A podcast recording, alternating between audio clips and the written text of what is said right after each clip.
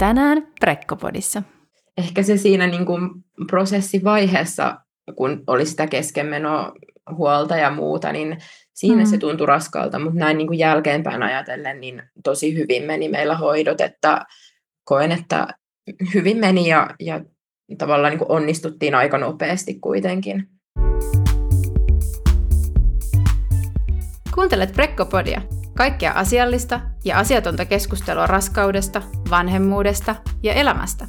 Aiheita pohditaan mielenkiintoisten vieraiden kanssa joka viikko. Tukea odotukseen ja vanhempana olemiseen. Preggo.fi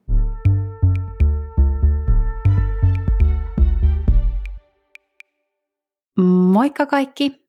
Täällä taas tänään linjoilla Prekkopodin Essi.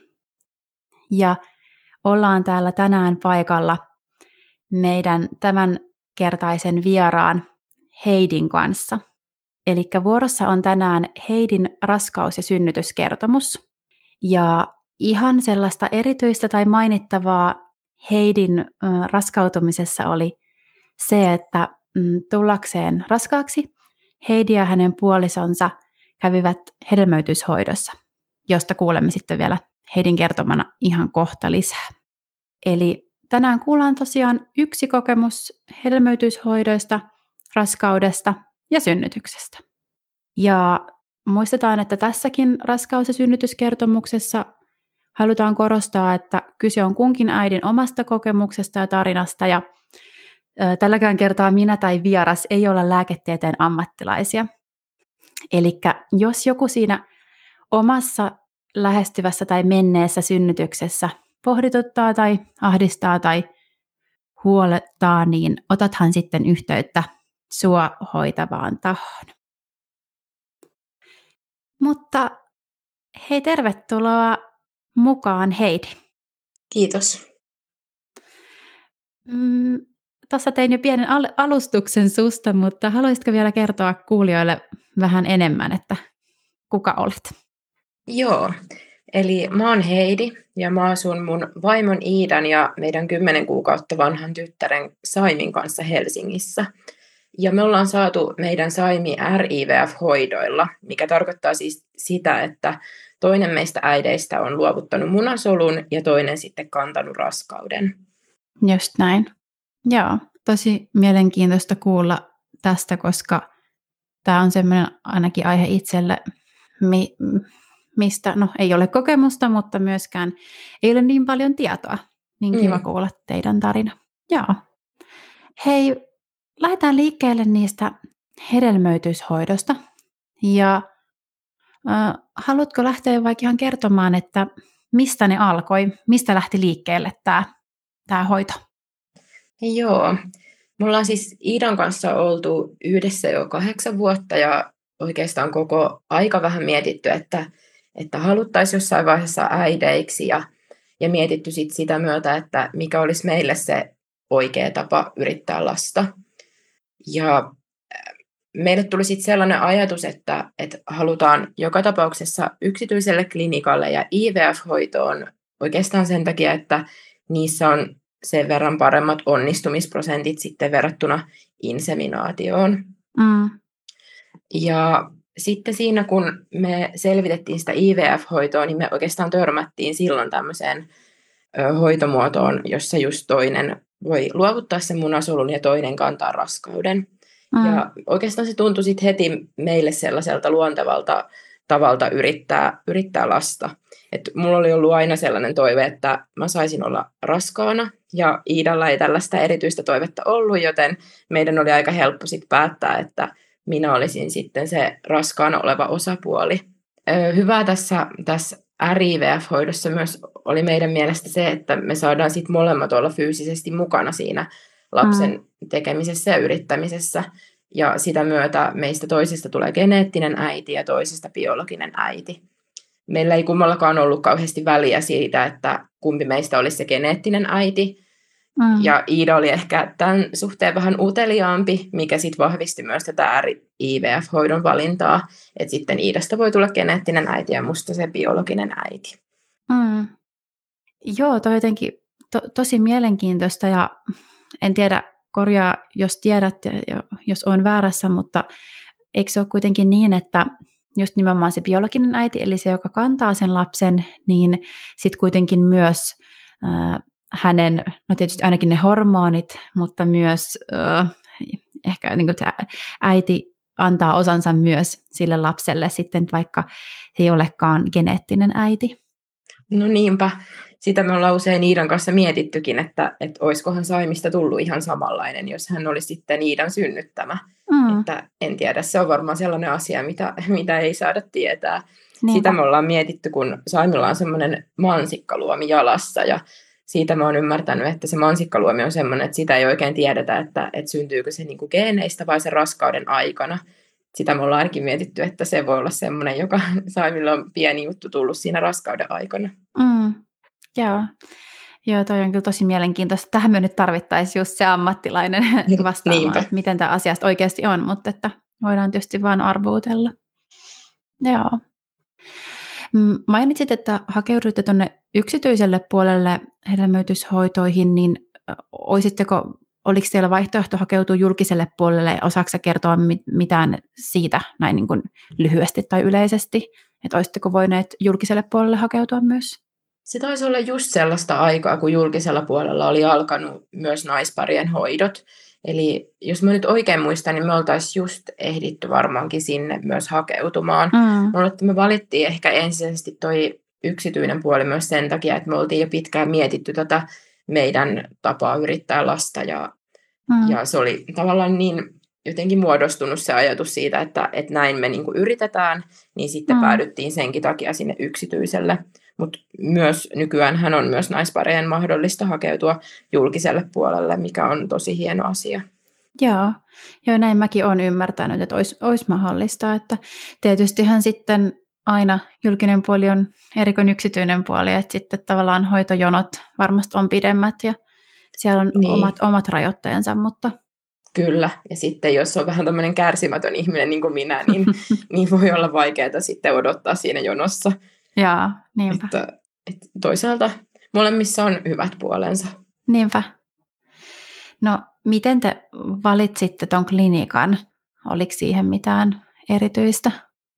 Me valittiin meidän klinikka sen perusteella, että me haluttiin sellaisen paikkaan hoitoon, joka me tiedettiin, että on aina, aina pyrkinyt tarjoamaan hoitoja kaikenlaisille pareille ja myös itsellisille äideille. Mm. Se oli meille siinä oikeastaan se, se tärkeä. Ja oltiin myös tutuilta naispareilta kuultu hyvää palautetta tästä klinikasta ja sit, sitä kautta sitten tehtiin oma valintamme. Joo.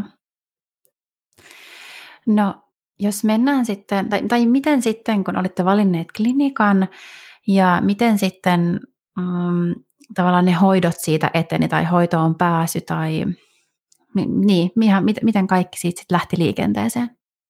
Mä olin ensin puhelimet, puhelimitse yhteydessä sinne klinikkaan, ja sieltä saatiin sitten varattua hoidon suunnittelukäynti lääkärille. Mm. Ja siellä hoidon suunnittelukäynnillä, niin siellä sovittiin, että, että miten edetään hoidoissa, ja, ja varattiin sitten kaikki alkututkimukset, ja, ja kun meillä on noin lahjasolut myös tässä mukana, niin myös se psykologin käynti, mikä kuuluu siihen, niin ne varaukset tehtiin siinä, ja, ja tuota, sitten käytiin näillä käynneillä ja, ja sitten päästiin tosi nopeasti aloittaa ne varsinaiset hoidot. Mm. Ja ne hoidot meni sillä tavalla, että Iidalle tehtiin siis koeputkihedelmöityshoito. Siinä munasoluja kypsytetään hormonihoidoilla ja sitten kun ne on kypsyneet riittävästi, niin ne kerätään punktiolla talteen. Mm. Ja sen keräyksen jälkeen ne Iidan munasolut hedelmöitettiin tämän lahjoittajan siittiöillä. Mm. Me oltiin saatu valita se lahjoittaja sen perusteella, että me tiedetään hänestä silmien väri, hiusten väri, pituus ja etnisyys. Ja nämä ominaisuudet sitten valittiin sen perusteella, että ne vastaa tavallaan niin kuin mun ominaisuuksia.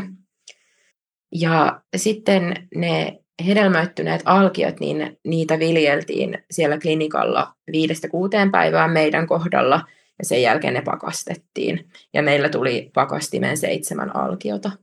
Just. No Iida ei tietysti nyt kertomassa tästä ö, prosessista meille, mutta että pystytkö valottaa niin kuin lyhyesti sitä hänen kokemustaan, että millainen toi oli sitten toi keräysprosessi hänelle? Joo, No se oli aika jännittävä sillä tavalla, että, että siihen äh, hormonihoitoon kuuluu sitä, että kotona pistetään niitä lääkkeitä tuohon vatsan, vatsan iholle. Se aika paljon jännitti Iidaa, mutta se meni tosi hyvin ja, ja mä päädyin sitten pistäväksi osapuoleksi, eli, eli sain niitä lääkkeitä sitten Iidalle laittaa. Äh, joillekin voi tulla niistä aika paljonkin erilaisia oireita, mutta Iida siinä vaiheessa selvisi aika, aika vähällä ja, ja tota, se meni tosi hyvin, että vasta sitä keräyspäivää edeltävänä päivänä Iidalle tuli vähän tukala olo vatsasta, kun tietenkin ne munasolut siellä kypsy ja, mm. ja, ja aiheutti sitten oireita. Mutta tosi hyvin meni se, se hoito meillä. Joo, tosi hyvä kuulla. No, mitä sitten, mm, kuinka monta kierrosta teillä, tai voiko puhua kierroksista tai hedelmöityshoitokertoja se, se vaati teillä sitten tämä onnistuminen?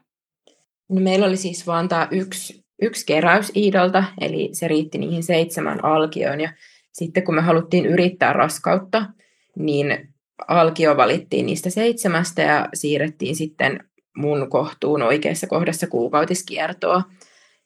Meillä jo ensimmäisestä siirrosta alkoi raskaus, mutta se päättyi siinä hyvin pian varhaiseen keskenmenoon. Mä ehdin olen raskaana muutaman viikon ja sitten raskaus päättyi ikävä kyllä vuotoon. Mm. Ja se oli silloin aika, aika kurja kokemus, kun se keskenmeno tapahtui. Mutta se meni meidän onneksi niin hyvin kuin nyt keskenmeno voi mennä. Eli, eli vuoto vastasi ehkä pitkiä kuukautisia ja muutaman mm. päivän oli vähän kovemmat kivut. Ja sitten kuukautiskierto lähti siitä oikeastaan normaalilla taas liikkeelle ja päästi jo seuraavasta, seuraavasta kierrosta yrittää uudelleen. Ja sitten siitä toisesta siirrosta Saimi sai alkunsa. Ai että, että kuitenkin silleen suhteellisen nopeasti onneksi. Joo, ehkä se siinä niin kuin prosessivaiheessa, kun oli sitä keskenmenoa huolta ja muuta, niin siinä mm. se tuntui raskalta, mutta näin niin kuin jälkeenpäin ajatellen, niin tosi hyvin meni meillä hoidot, että koen, että, että hyvin meni ja, ja tavallaan niin kuin onnistuttiin aika nopeasti kuitenkin. Mm. Kyllä. Ja tietysti ainahan toi keskenmeno, vaikka se olisi varhaisessa vaiheessa, niin jättää semmoisen tietyn, tai voi jättää tietyn pelon, että uusiutuuko se, mutta kyllä. onneksi ei sitten teidän kohdalla. Niinpä.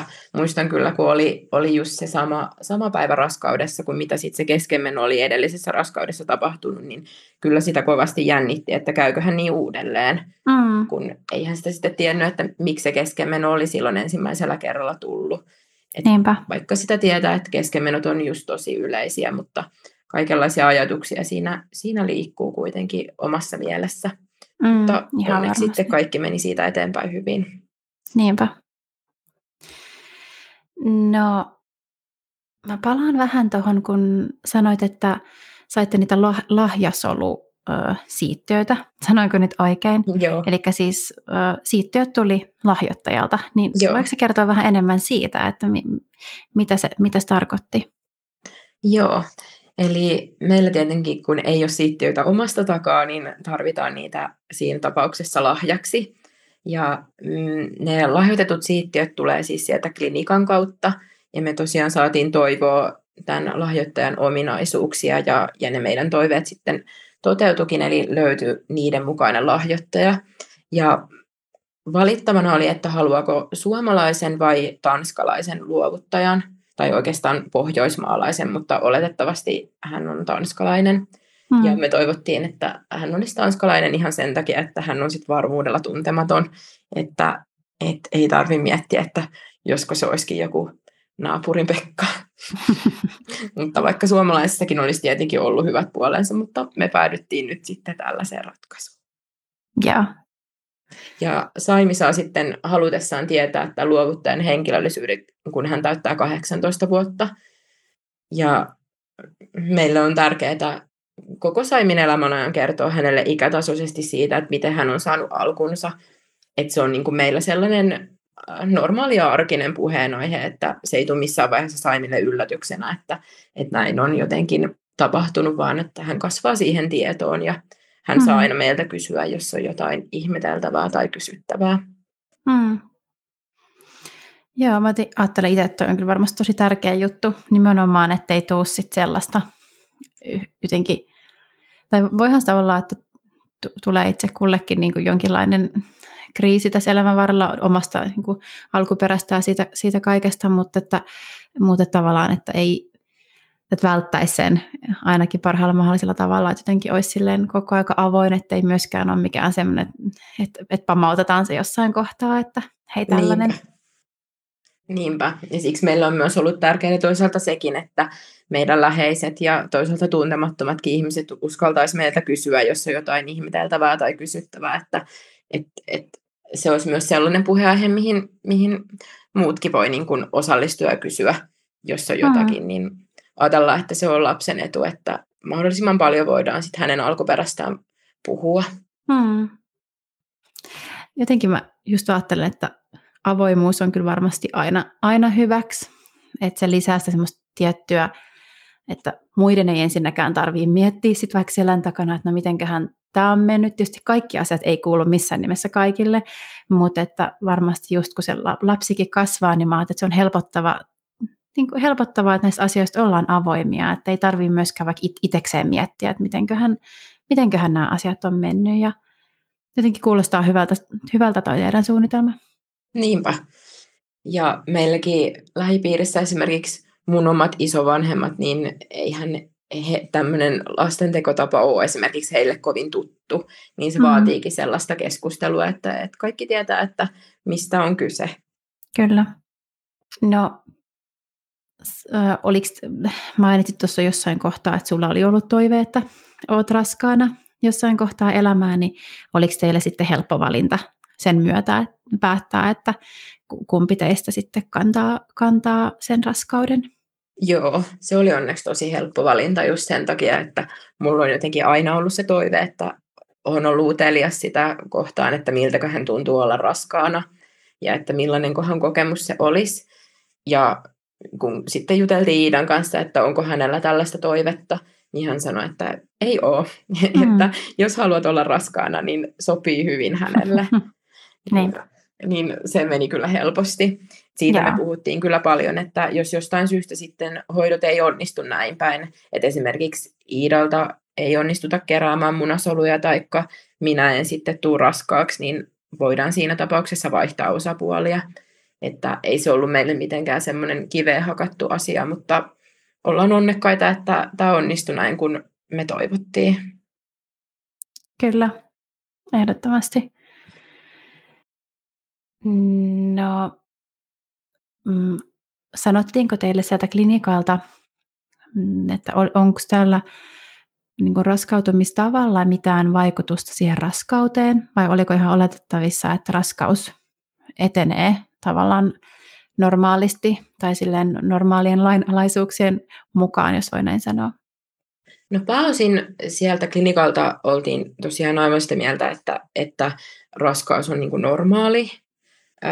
mun käsittääkseni sitä on vähän vielä vaikea tavallaan tutkia, että miten se vaikuttaa siihen lapseen, että onko jotain vaikutuksia, kun tavallaan hän tämä vastaa sitä, että, että mä olisin saanut luovutettuja munasoluja joltain tuntemattomalta ihmiseltä, niin mun kannalta se niin kuin vastaa sitä, niin mitä yleensä ne tilanteet, joissa saadaan näitä luovutettuja munasoluja, niin niihin saattaa liittyä esimerkiksi muitakin lapsettomuuteen liittyviä tekijöitä tai, tai muuta, jolla on sit vaikutusta siihen lapseen, niin äh, ilmeisesti yleinen käsitys on, että sillä ei juurikaan ole vaikutuksia, mutta et ei sitä kaiket ihan täysin tiedetä. Mutta ihan normaalina raskautena mun raskautta seurattiin neuvolassa ja, ja muutenkin sitten siellä klinikalla.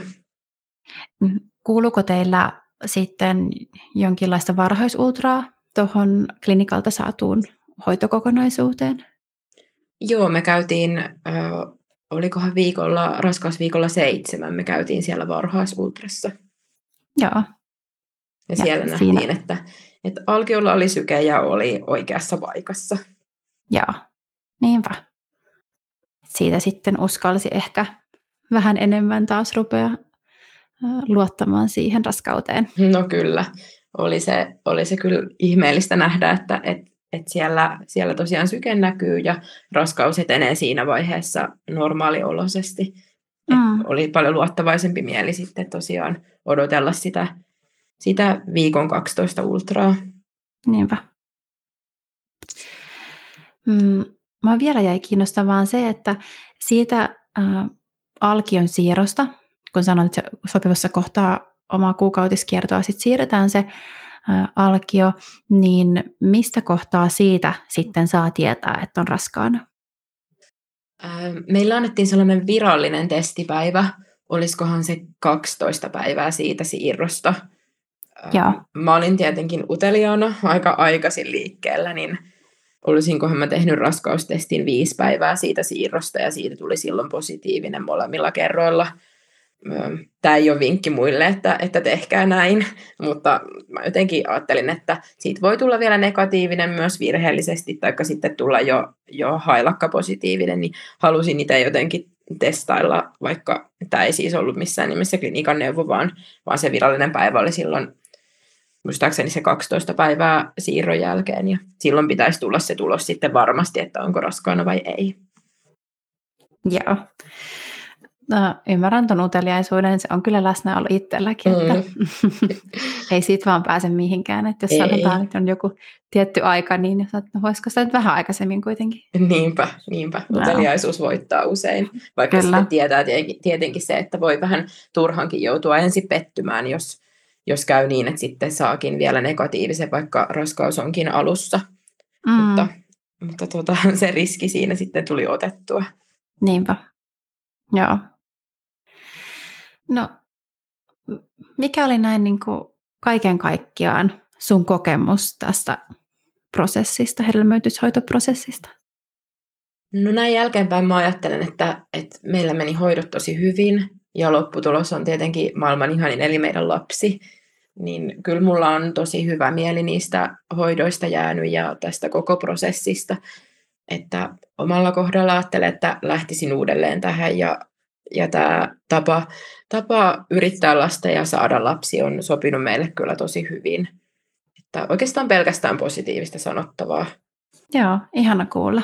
Mm-hmm. Kyllä. Ja jotenkin kyllähän se välittyy tästä. Ja toki, toki jokaisen kokemus on aina, aina se oma, mutta et sä et just kuitenkin ajattele, että aika hyvä, hyvä onnistumisprosentti oli teillä, että sai niinku siitä ekasta ö, yrityskokonaisuudesta sitten toisella yrittämällä alkunsa, niin Niinpä.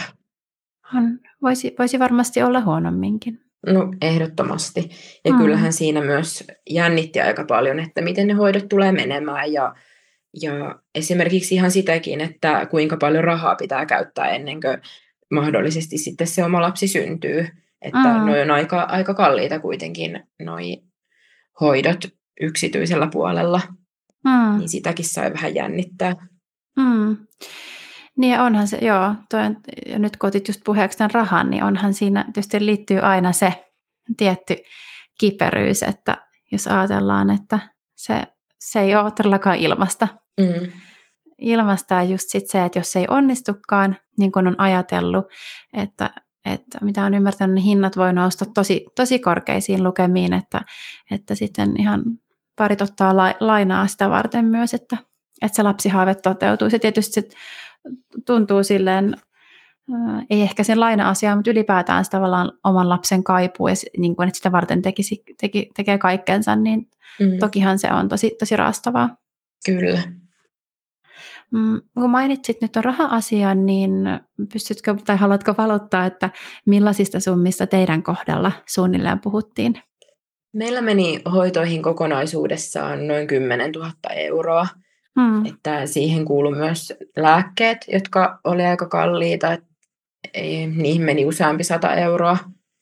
Ja sitten niistä tanskalaisista siittiöistä tuli, olikohan se tuhannen euron tämmöinen varausmaksu, niin se tuli myös siihen, siihen tota hintaan. Että hieman halvemmalla olisi päässyt, mutta kyllä se melkein sit sitä 10, 10 000 euroa kuitenkin lähestyäkkiä se hinta. Joo, ja kun sanoit tuossa alussa, että oliko se seitsemän kappaletta alkioita, mitä, joo. Vai, mitä, joo, mitä teillä oli, niin miten sitten, jos ää, päättäisitte ja haluaisitte yrittää seuraavaa lasta samalla tavalla, niin tulisiko siihen sitten vielä niin kuin li, lisämaksuja, onko se niin, että tämä, onko tämä siittiöiden osuus se niin kuin yksi kalleimmista vai? No meille ei sitten oikeastaan tulisi enää kuin se, se hinta siitä, mitä maksaa se alkion siirto. Eli se on hmm. se noin tuhat euroa aina se yksi yritys, kun niitä alkioita on jo siellä pakastimessa. Että viisi alkioita meillä on nyt vielä jäljellä, eli hmm. tavallaan viisi mahdollisuutta yrittää vielä toista lasta. Niin. Että voisi ajatella, että, että nyt se toinen lapsi ei ole sitten enää niin kallis, mikäli se onnistuisi sitten viimeistäänkin sillä viidellä. Mm. Mutta tuhat euroa siihen noin suunnilleen aina menee siihen yhteen yritykseen. Joo. Mites, onko sulla tietoa, että miten kauan näitä samoja alkioita voi käyttää, että onko siinä joku semmoinen takaraja sitten? Mun käsittääkseni ne kyllä säilyy siellä ihan tosi pitkään siellä pakastimessa. Et mm. Aikaisemmin tulee itselle se viimeinen käyttöpäivä vastaan kuin niille alkioille. että, että tota, äh, joo, voidaan käyttää niitä kyllä sieltä. Että ei tarvitse siinä mielessä kiirehtiä, mutta oma niin ikä just. tulee ennemmin vastaan. Aivan, joo. Hyvä. Tuleeko sinulle Heidi mieleen jotain nyt tästä hedelmöityshoito-osiosta, mitä olisi hyvä vielä käydä läpi tai haluaisit sanoa? Ei mulle kyllä taida mitään erityisempää enää tulla mieleen. Joo, niinpä. Niin voidaan siirtyä sitten äh, raskautumisesta ja tästä hedelmöitysosiosta sitten ihan sinne raskauteen. Joo. Niin tota, mm, no tuossa sanoitkin, että kävitte varhaisultrassa ja siellä näytti kaikki hyvältä ja tiedetään, että raskaus sitten jatkui siitä normaalisti, mutta miten, tota, miten sun raskaus sujui? Raskaus sujui kokonaisuudessaan ihan tosi hyvin, että mulla ei ollut mitään erityisempiä raskausvaivoja. Tietenkin loppuraskautta mm. kohta, kohden alkoi tuntua no, aika raskaalta ja tukalalta välillä, mm. mutta pystyin käymään töissä sinne ihan äitiysloman alkuun asti ja sillä tavalla kaikki, kaikki meni tosi hyvin. Aika Joo. paljon mua jännitti eri asiat raskausaikana, että näin jälkeenpäin ajatellen olisi voinut vähän vähemmän huolehtia, mutta toisaalta onhan se jännittävää aikaa, että, että mm. Kaikenlaisia ajatuksia käy siinä mielessä ja miettii, että miten kaikki menee raskaudessa ja sitten myöhemmin synnytyksessä ja, ja näin. Kyllä. Joo, tosi varmasti sellaisia tavallisia tuntemuksia, mitä, mitä moni käy läpi. Mm. mm mites, oliko sulla jotain alkuraskauden oireita? No mä olin kauhean väsynyt. Sen mä muistan, että, että mä oon ollut aina sellainen, että menen aika myöhään illalla nukkumaan, niin alkuraskaudessa mä olin monesti jo yhdeksältä, yhdeksältä sängyssä ja heräsin sitten vasta mieluiten yhdeksältä seuraavana päivänä, että se unen tarve oli kyllä ihan tosi valtava pahoinvoinnilta ja muilta mä vältyin oikeastaan kokonaan. Et se väsymys oli ehkä sellainen, mikä ensinnä tulee mieleen. Mm. Mulla oli myös alkuraskaudessa jostain syystä tosi paljon närästystä. Et se oli vähän semmoinen inhottava vaiva, mutta se meni mm. sitten ohitte siinä 12 viikon kohdalla. Joo. Eli tyypillisesti siinä kohtaa, missä oireet rupeaa helpottaa, niin rupesi sitten sullakin? Kyllä, joo. Just siihen kohtaan joo. se osuu se helpompi aika sitten. Niinpä. No miten sitten, teillä oli se ensimmäinen ultra silloin viikon 12 paikkeilla. Muistatko millaisia fiiliksiä oli silloin? No jännitti kovasti mennä sinne ultraan ja muistan kun istuttiin siinä ja odotettiin omaa vuoroa, niin oli kyllä tosi jännittävää. Mm. Siellä ultrassa itsessään, siellä oli tosi ihana kätilö, joka oli tutkimassa ja siellä oli semmoinen hyvä tunnelma ja heti onneksi nähtiin, että ainakin siellä on sykeruudulla ja, ja vauva liikkumassa, niin siitä tuli heti hyvä mieli ja sitten käytiin läpi ne asiat, mitä siellä käydään ja saatiin sieltä hyviä uutisia. Niin hyvä mieli jäi siitä, siitä ultrakäynnistä.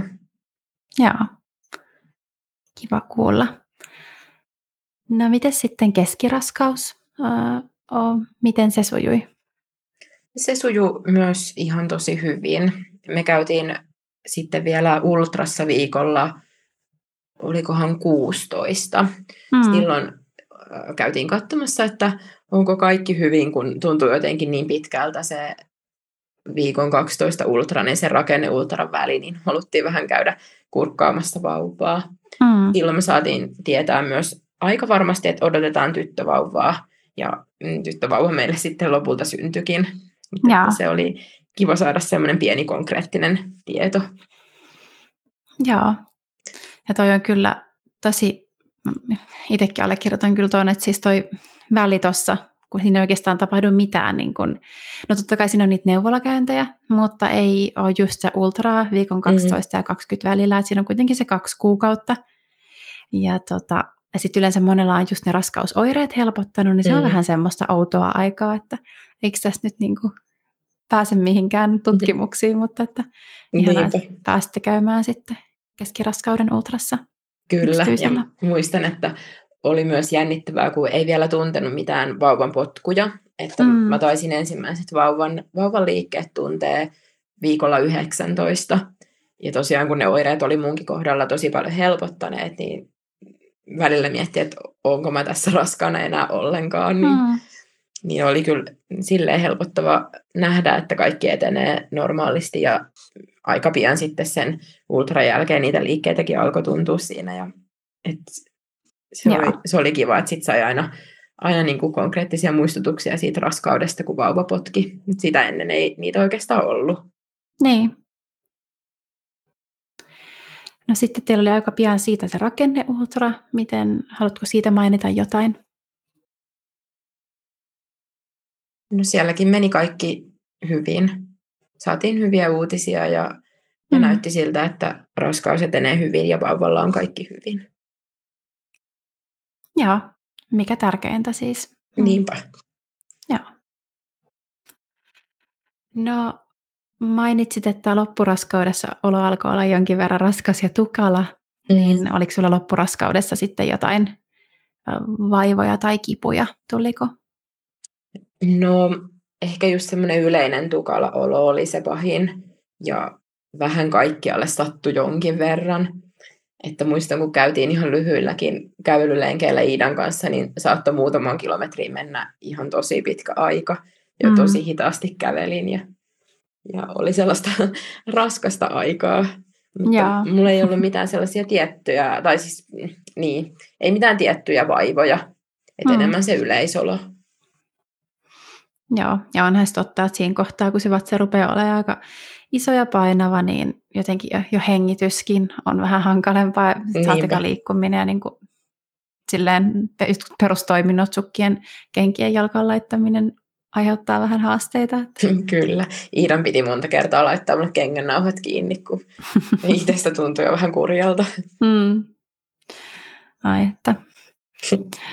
No, mitäs kävittekö te Iidan kanssa jossain synnytysvalmennuksessa tai miten sitä lähestyvää synnytystä mietitte? Joo, meillä oli muutama, äh, olikohan ne neuvolan kautta, ne muutama synnytysvalmennusta, jotka oli Teamsin kautta niin niissä käytiin, käytiin tota kotoa käsin. Ja sitä Joo. kautta sitten valmistauduttiin siihen synnytykseen ja vauvan hoitoon. Me ei oltu missään yksityisessä synnytysvalmennuksessa. Joo. Miten koit sen neuvolan tai sen julkisen puolen synnytysvalmennuksen? Se oli tosi hyödyllinen. Erityisesti mä muistan, että siihen kun niitä oli tosiaan kaksi, se synnytys ja sitten se vauvanhoito, niin siitä vauvanhoidosta oli jotenkin tosi paljon hyötyä. Mm. Että sitten kun vauva oli myöhemmin syntynyt, niin muisteltiin Iidan kanssa monta asiaa, mitä siellä oltiin kuultu. Siellä esimerkiksi esiteltiin se vauvan kello, missä on vähän sellaista, että miten tyypillisesti vauva vuorokausi etenee ja milloin vauva itkusimmillaan ja milloin esimerkiksi haluaa olla eniten rinnalla niin mm. se oli jotenkin hyödyllinen, kun muisti, että, että, niin, että tämä kaikki on aika normaalia, että kun ilta tulee, niin vauva on itkusampi ja ehkä haluaa, haluaa paljon maitoa ja olla siinä rinnalla. Mm. kun se tuntui siltä, että, että onkohan tämä ihan normaalia, että, että tämä menee näin, mutta sitten muisti, että niinhän siellä kerrottiin, niin oli kyllä tosi hyödyllinen se valmennus. Joo. hyvä kuulla. Mä en meinaa sitä itse, itse silloin saanut käydä, mutta että mm. ehkä vielä joskus etsin sen käsiini. Joo. No, mm, miten sitten? Puhutaan synnytyksestä. Mm, miten sun synnytys käynnistyi? Mun synnytys käynnistyi raskausviikolla 38 plus 4. Mulla alkoi aamuella sellaiset tosi heikot supistukset ja alkoi tihkua lapsivettä. Mä en ihan heti ymmärtänyt, mistä on kyse, kun jotenkin ne supistukset oli niin heikkoja, että mä mietin, että mikä ihme tämä kipu on. Sitten mä ymmärsin, että niitä tulee aika säännöllisesti ja sitten välillä ne katoaa, niin ajattelin, että nämä on nyt varmaan niitä supistuksia ja että nyt on normaalia enemmän vuotoa, niin sitten ajattelin, että tämä on nyt varmaan sitä lapsivettä. Mm. Ja soitin sitten naisten klinikalle, jossa toivoin, että voin synnyttää ja sieltä pyydettiin käymään siellä lapsivesitestissä. Sitten siellä lapsivesitestissä todettiin, että kyllä se on lapsivettä ja sitten kätilö sanoi, että lapsi syntyy tänään tai huomenna. Mm. niin se oli aika sellainen jännittävä hetki ja, ja siitä se synnytys sitten, sitten alkoi. Joo. Millaisia tai oliko sinulla jotain ajatuksia ennen tai tuntemuksia ennen synnytyksen käynnistymistä? No mulla ei ollut oikeastaan minkäänlaisia ennakkooireita. Mä olin paljon googletellut, että mistä merkeistä voisi tietää, että synnytys olisi lähellä ja alkamassa. Ja jotenkin yritin kuulostella omia tuntemuksia, että onko itsellä sellaisia, ja en kyllä huomannut yhtään mitään että siksi se ehkä vähän tulikin yllätyksenä, että se synnytys sitten käynnistyi siinä viikolla 38. Mä olin myös aika paljon varautunut siihen, että varmaan menee sen lasketun, lasketun ajan yli. Useinhan mm. sanotaan, että esikoiset varsinkin useimmin syntyy sen lasketun ajan jälkeen, niin jotenkin se ajatus oli, että varmaan sitten itsellekin, itsellekin näin käy. Niin tuli yllätyksenä sitten, että synnytys alkoikin vähän aikaisemmin. Joo. Ja näin se tietysti monesti on, että sitten ei ollut mitään merkkejä, mutta että kovasti sitä ajattelee, että no olisiko sitä kuitenkin jotain tuntemuksia, mutta on kyllä kuullut myös monelta äidiltä, että ei välttämättä ole ollut aavistustakaan, että synnytys käynnistyy ja sitten se vaan käynnistyy jossain niin. kohtaa, että Niinpä. näin se menee. Joo. No, olitte käyneet siellä naisten klinikalla Miten sitten, saitteko mennä sitten kotiin siitä vai jäittekö vielä sinne? Joo, eli me saatiin mennä vielä kotiin seuraavaan päivään asti. Ohjeena oli, että odotellaan rauhassa, että jos synnytys käynnistyy kunnolla itsekseen, niin sitä voi mennä odottelemaan kotiin. Ja sitten jos, jos synnytys ei ole seuraavaan aamuun mennessä kunnolla käynnissä, niin sitten oli ohjeena, että, että tullaan takaisin sinne naisten klinikalle ja sitten aletaan vähän vauhdittamaan sitä synnytyksen kunnon, kunnollista käynnistymistä. Ja näin sitten tosiaan tapahtui, että mulla oli jonkin verran supistuksia, mutta ne ei tullut kovin tiheesti. Ja se synnytys ei siinä itsellään kauhean vauhdilla edennyt, niin sitten, sitten mentiin naisten klinikalle ja siellä lääkkeillä ja sitten myöhemmin oksitosiinilla vähän vauhditettiin sitä synnytystä. Joo. Eli olitte osan avautumisvaiheesta sitten kotona, vai oliko Joo. silloin, mikä se tilanne oli, että oliko se sitten ava- kerennyt avautumaan kotona, kun menitte sinne naikkarille takaisin? Olisikohan siinä muutama, muutama sentti tullut sitä avautumista, mutta niin kuin hyvin vähän. Mm. Et se jotenkin se käynnistysvaihe ja sitä edeltävä vaihe siitä lapsivesien tihkumisesta tai sen alkamisesta, niin se oli aika pitkä ja, ja semmoinen niin raskas. Eli sitten periaatteessa voidaan puhua, että tässä sun synnytystä sitten avitettiin tai käynnisteltiin. Miten sen oksitosiinin jälkeen sitten, millaista tulosta sillä saatiin aikaan? Siinä vaiheessa, kun mä aloin sitä oksitosiinia saamaan ja, ja muutamia tunteja ehtisin kulua, niin tuntui, että, että mikään ei edisty että kätilöt kävi monta kertaa tutkimassa, että olisiko se avautuminen edistynyt ja, ja tuntui, että ei yhtään edisty mihinkään ja supistukset vaan tuli aika kovana ja, ja tuntui, että mitään ei oikein siinä tapahdu. Että siinä meni tosi pitkään, pitkälti seuraava vuorokauden puolelle, että, että sitten kohdun suu oli avautunut edessä neljä senttiä, mistä sitten pääsin sinne synnytyssaliin. Mm sitten siellä synnytyssalissa mä sain epiduraalin ja, ja se oli niin ihana kokemus, että, että sen voimin sitten nukahdin tunniksi. Ja, ja kun mä sitten siitä heräsin, niin mä sain vielä toisen annoksen sitä puudutetta ja siinä meni vain muutamia supistuksia, niin sitten todettiin, että kohdun suu olikin kokonaan auki. Eli vaikka se käynnistysvaihe oli jotenkin tosi pitkä ja raskas, niin sitten se, se avautuminen siitä neljästä sentistä sinne kymmeneen senttiin, niin se menikin yllättäen tosi nopeasti. En tiedä, voisiko se liittyä myös siihen, että sitten itse sai rentouduttua siinä ja vähän nukahdettua ja, mm-hmm. ja keho oli sitten ehkä valmiimpi siihen synnytykseen.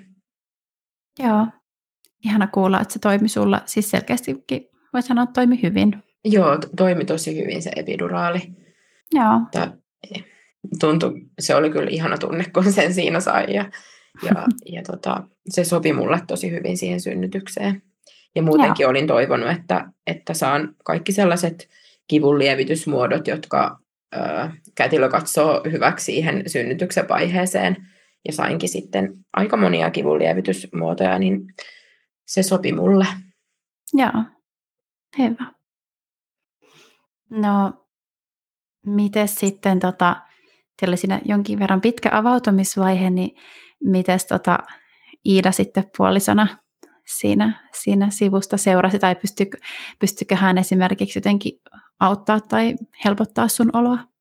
No Iidalla oli kyllä tosi tärkeä rooli siinä synnytyksessä, että hän oli koko ajan mun tukena siinä ja tsemppasi ja auttoi aina kun mä tarvitsin jotain tai, tai pyysin jotain ja muutenkin oli apuna. Sen mä huomasin aika nopeasti, että ne mitä me oltiin sovittu ennen synnytystä, että Iida tekisi. Esimerkiksi oltiin sovittu, että hän voisi vaikka supistusten aikana hieroa mun selkää tai mulla tavoin helpottaa mun oloa, niin huomasin tosi nopeasti, että ne ei jotenkin toimikaan siinä.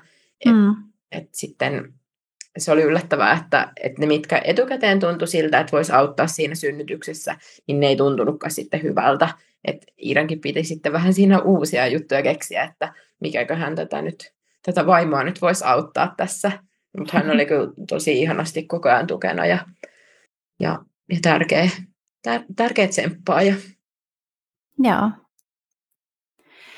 No, miten sitten, sä olit 10 senttiä auki, saitko heti luvan rupea ponnistamaan? Siinä taidettiin vähän aikaa vielä odotella, että lapsi jotenkin laskeutuu oikeaan asentoon. Mä en mm. tiedä, miten se oikeasti sanotaan, mutta sanottiin, että nyt vähän aikaa vielä odotellaan ja en jotenkin yhtään nyt muista, että kuinka kauan siellä odoteltiin. Mutta ei varmaan ihan hirveän kauaa. Ja sitten jossain vaiheessa kätilö sitten sanoi, että, että nyt voisi ruveta vähän harjoittelemaan ponnistamista. Ja siinä Joo. ponnistamisessa muistan, että oli jotenkin ihana se, että kun mua jännitti tosi paljon, että kohta täytyy ruveta ponnistaa, mutta sitten huomasin, että se auttaakin jotenkin siihen paineen tunteeseen, mikä siinä oli. Että vaikka se epiduraali oli vienyt sen kivun pois, mutta se kauhea paineen tunne oli kuitenkin jäänyt, niin siihen se ponnistaminen jotenkin auttoi. Muistan sen jotenkin positiivisena, että jes, että nyt saan ponnistaa. Mm. Joo. No missä ponnistusasennossa sitten ponnistit tai kerkesitkö olemaan eri, eri asennoissa? Mä olin etukäteen googletellut paljon, että mikäköhän olisi hyvä ja, ja suunnitellut, että missä olisin. Mä jotenkin ajatellut, että kyljellään tai, tai jotenkin kontallaan voisi olla hyvä, mutta sitten jotenkin mä päädyin siihen puoli-istuvaan asentoon ja siihen mä sitten jäin. Hmm. että sitten mä kysyin kätilöltä, että olisiko nyt hyvä vaihtaa asentoa ja hän muistaakseni oli sitä mieltä, että asiat etenee tässä hyvin, että jos haluan jäädä siihen, niin, niin vaikuttaa hyvältä ja voidaan näin jatkaa. Ja sitten päädyttiin siihen, että, että siinä jatketaan ja siinä lapsi sitten myös syntyikin lopulta. Hmm. Joo, ja toihan on just tärkeintä, että se varmaan just, että se etenee kuitenkin silleen kokemuksena tuntuu hyvältä. Missään mm. nimessähän se ei tunnu hyvältä se ponnistaminen, mutta, että, mutta että se, niin kuin, se, se itsellä on sellainen olo, että jollain tavalla hallitsee sitä tilannetta. Kyllä. Joo. Muistatko, miten kauan ponnistusvaihe kesti? No mä tarkistin sen oikeastaan tätä varten sieltä synnytyskertomuksesta, niin se oli 13 minuuttia merkattu kestäneeksi. No se on ollut lyhyt kyllä. Joo, ja se tuntuikin kyllä aika lyhyeltä, Joo, lyhyeltä wow. siinä vaiheessa. Ihan mahtavaa. Siis kuitenkin, että kun tietää, että se voi venähtää varsinkin ensisynnytys, mm. niin, niin kun, voi olla paljon pidempikin. Kyllä. Joo. No, mitä sitten? 13 minuuttia ponnistamista ja Saimi, Saimi sitten syntyi. Kyllä. Sitten Saimi syntyi ja me nähtiin hänet ensimmäistä kertaa. Se Joo. oli kyllä, oli kyllä ihmeellistä viimein nähdä se lapsi, joka on siellä monta kuukautta kohdussa kasvanut. Hmm. Se oli kyllä ihana hetki. Joo. Oliko hänellä siinä kohtaa kaikki ihan hyvin? Joo, oli siinä kohtaa ja ilmeisesti synnytyksen aikana muutenkin ollut koko ajan kaikki ok. Että saatiin sitten hänet sieltä heti syliin ja, ja saatiin aloittaa tutustuminen. Hmm. Ihana. No, aina tykkään kysyä myös vähän tästä jälkeisvaiheesta, eli siitä myös istukan syntymisestä ja mm, niin kun, osa, osallahan sitten, jos on ollut jotain repeämisiä, niin on myös jotain semmoista parsimista. Miten sulla tuo jälkeisvaihe sujui? Se sujui tosi hyvin. Mä en kauheasti muista siitä itse, kun varmaan kun se lapsi oli siinä, siinä sylissä ja muuta, niin keskittyi jotenkin aika paljon häneen. Hmm. Mutta istukka syntyi ihan aika nopeasti ja, ja hyvin siitä ja muutaman tikin sain ja ne ommeltiin ihan siinä synnytyssalissa, että kätilö, kätilö laittoi ne tikit. Hmm. Että ei ihmeellisempiä parsimisia, mutta jotain kuitenkin. Joo. Päästekö siitä siirtymään sitten, no naisten klinikallahan on se perhepesähotelli, päästekö te sinne vai päästekö sitten ihan osastolle tai mikä se tilanne oli? Joo, me siirryttiin ensin siitä sellaiseen tarkkailuhuoneeseen, jossa muistaakseni oltiin kuutisen tuntia, ja sitten sieltä päästiin siirtymään sinne perhepesähotelliin, kun kaikki oli sekä mulla että vauvalla hyvin. Niin siellä oltiin sitten kolme yötä. Joo. Eli olettavasti kaikki meni sitten ihan hyvin siinä kohtaa myös. Joo. Meillä meni oikeastaan kaikki, kaikki koko ajan siellä sairaalassa hyvin ja vauva voi koko ajan hyvin ja tutkimustulokset oli kaikki ok, niin, niin tota, saatiin siellä perhepesähotellissa olla ja pysyä. Ihana, joo. No, millainen kokemus synnytys oli sun mielestä? No se oli kyllä, kyllä äh, kiinnostava, erilainen. Se oli hyvä, hyvä kiinnostava elämänkokemus. Ajattelen, että on tosi, tosi iloinen, että olen saanut sen kokea ja äh, vaikka siinä oli monia raskaitakin hetkiä ja vaiheita, niin pääosin siitä on jäänyt kyllä tosi hyvä mieli. Ja kun mä muistelen sitä itse syntymää ja sitä, sitä ponnistamista ja muuta, niin mä jotenkin muistan sen, että, että miten niin kuin rauhallinen tunnelma siellä synnytyssalissa oli. Että en tiedä millainen kuva mulla oli aikaisemmin siitä, että millaista synnyttäminen on, ja sehän voi tietenkin olla monenlaista, mutta mä jotenkin itse muistan sen, että siellä oli jotenkin himmeet valot ja, ja paikalla oli mun ja Iidan lisäksi vain yksi kätilö ja toinen sitten tuli sinne sillä hetkellä, kun vauva oli syntymässä. Ja tämä kätilö oli kauhean rauhallinen ja ihana ja oli jotenkin koko ajan semmoinen turvallinen ja rento tunnelma. Että synnytyksestä jäi sillä tavalla kyllä hyvä mieli. Ihana kuulla. Joo, tulisiko sulla Heidi vielä, vielä jotain lisättävää mieleen nyt kaikkeen tähän, mitä ollaan juteltu? Ei mulle taida mitään muuta enää tulla. Joo, tärkeimmät tuli siinä. Kyllä. Hyvä. No hei, siirrytään sitten vielä lopuksi loppukysymysten pariin.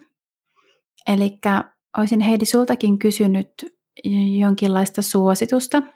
Suositus voi olla mm, toinen podcasti, kirja, henkilö, ryhmä, somekanava – No mä ajattelin tätä ja oikeastaan mä voisin suositella sitä, että jos oot vaikka raskaana tai ehkä pienen vauva äitikin, niin jos tuntuu itselle luontevalta, niin mä suosittelen, että etsii samassa elämäntilanteessa olevia tuttavia ja kavereita. Että siitä on mulle ollut itselle tosi paljon iloa, että on ollut esimerkiksi meillä semmoisen kahdeksan äidin WhatsApp-ryhmä, jossa on samassa kuussa kuin Saimiin niin syntyneitä vauvojen vanhempia, niin, niin heidän kanssaan on ollut tosi, tosi jotenkin kiva jakaa kokemuksia ja kysyä erilaisia asioita ja huomata, että vauvoissa on myös paljon samaa ja voi saada paljon vertaistukea. Olen myös kokenut, että on itselle tärkeää, että kun on vauvan kanssa kotona, niin voi tavata sitten muita ihmisiä ja usein ne, jotka on arkisin, arkiaamuisin ja päivisin kotona, niin on nimenomaan muita vanhempia, niin heistä on ollut kovasti seuraa, niin suosittelen kyllä etsimään, etsimään muita äiti- tai vanhempi kavereita, jos se itselle tuntuu luontevalta. Hmm. Mä oon kyllä. itse löytänyt mun äitikavereita vanhoista tuttavista ja yhden Facebookista ja muutaman Jodelista. että vaikka jodelista voi ehkä olla montaa mieltä, mutta, mulle siitä on ollut tällaista iloa, että kaikenlaisista paikoista voi ehkä katsoa. Todellakin joo. Kyllä, hyvä, hyvä nosto. No, mikä on parasta äityydessä sun kokemuksen mukaan? Äh, parasta äityydessä on no mun mielestä tietenkin oma lapsi. On tosi ainutlaatuista, kun saa seurata oman lapsen kasvua ja kehitystä omaksi itsekseen. Ja jotenkin on tosi ihanaa nähdä se lapsen vilpitön ilo. Ja sitten mä oon ajatellut, että jotenkin kun katsoo asioita ja arkea ja maailmaa sen lapsen silmin, niin näkee itsekin asiat uudella tavalla. Ja sitä myötä mä ajattelen, että omaan elämään on tullut ihan valtavasti sisältöä ja onnea lisää. Että se on kyllä ollut äitiydessä parasta. Sitten mä mm. ajattelen, että yksi äitiyden iso plussa on myös se, että musta on tullut tosi tehokas. Että me ollaan Iidan kanssa usein iltaisin mietitty, että miten me ollaankin nykyään näin reippaita ja tehokkaita, että ei me ennen oltu. että kyllä äitiys on silleen muuttanut, että on löytynyt uutta puhtia. Joo. Mahtavasti tulee osittain vähän pakotetustikin. Joo, todellakin. Ei, ei aina jaksaisi, mutta sitten jotenkin vaan sitä mm. jaksaa, kun täytyy, niin sitten voi huomata, että, että onkin itse asiassa aika reipas, kun ryhtyy. Kyllä. No, miten sitten vastapainoksi rentoudut parhaiten? No mä oon nyt Saimin kanssa siis hoitovapaalla. Päivisin mä rentoudun parhaiten sillä tavalla, että, että kun Saimilla on toiset päiväunet iltapäivällä, niin me lähdetään Saimin kanssa yleensä vaunulenkille tuonne keskuspuistoon ja sitten joko kuuntelen ihan vaan metsänääniä tai sitten jotain jotain musiikkia, podcastia, niin siinä saa vähän ajatuksia muualle ja kävely jotenkin virkistää siinä, siinä päivän keskellä. Sitten iltaisin, kun Saimi on mennyt nukkuun, niin me tehdään usein Iinan kanssa iltapalaa ja vietetään aikaa yhdessä ja se on aina semmoinen rentouttava lopetuspäivälle. Ja sitten jos mä kaivaan ihan sellaista erityistä rentoutumista, niin sitten mä menen kylpylään tai hierontaa. Suosittelen. Ihana, tässä oli kaikki vaihtoehdot. Kyllä. kyllä. Mahtavaa. Kiitos ihan valtavasti Heidi, että tulit vieraaksi podcastiin ja toivon, että tästä sun ja teidän tarinasta on, on hyötyä äideille ja vanhemmille, jotka tätä kuuntelee. Kiitos, kun sain tulla vieraaksi. Kiitos. Hei, kiitos tämän päivän jaksosta ja tähän loppuun vielä mainitsen tuon mm, Prekkon Instagram-tilin, Eli käykää seuraamassa prekko.fi Instagramissa.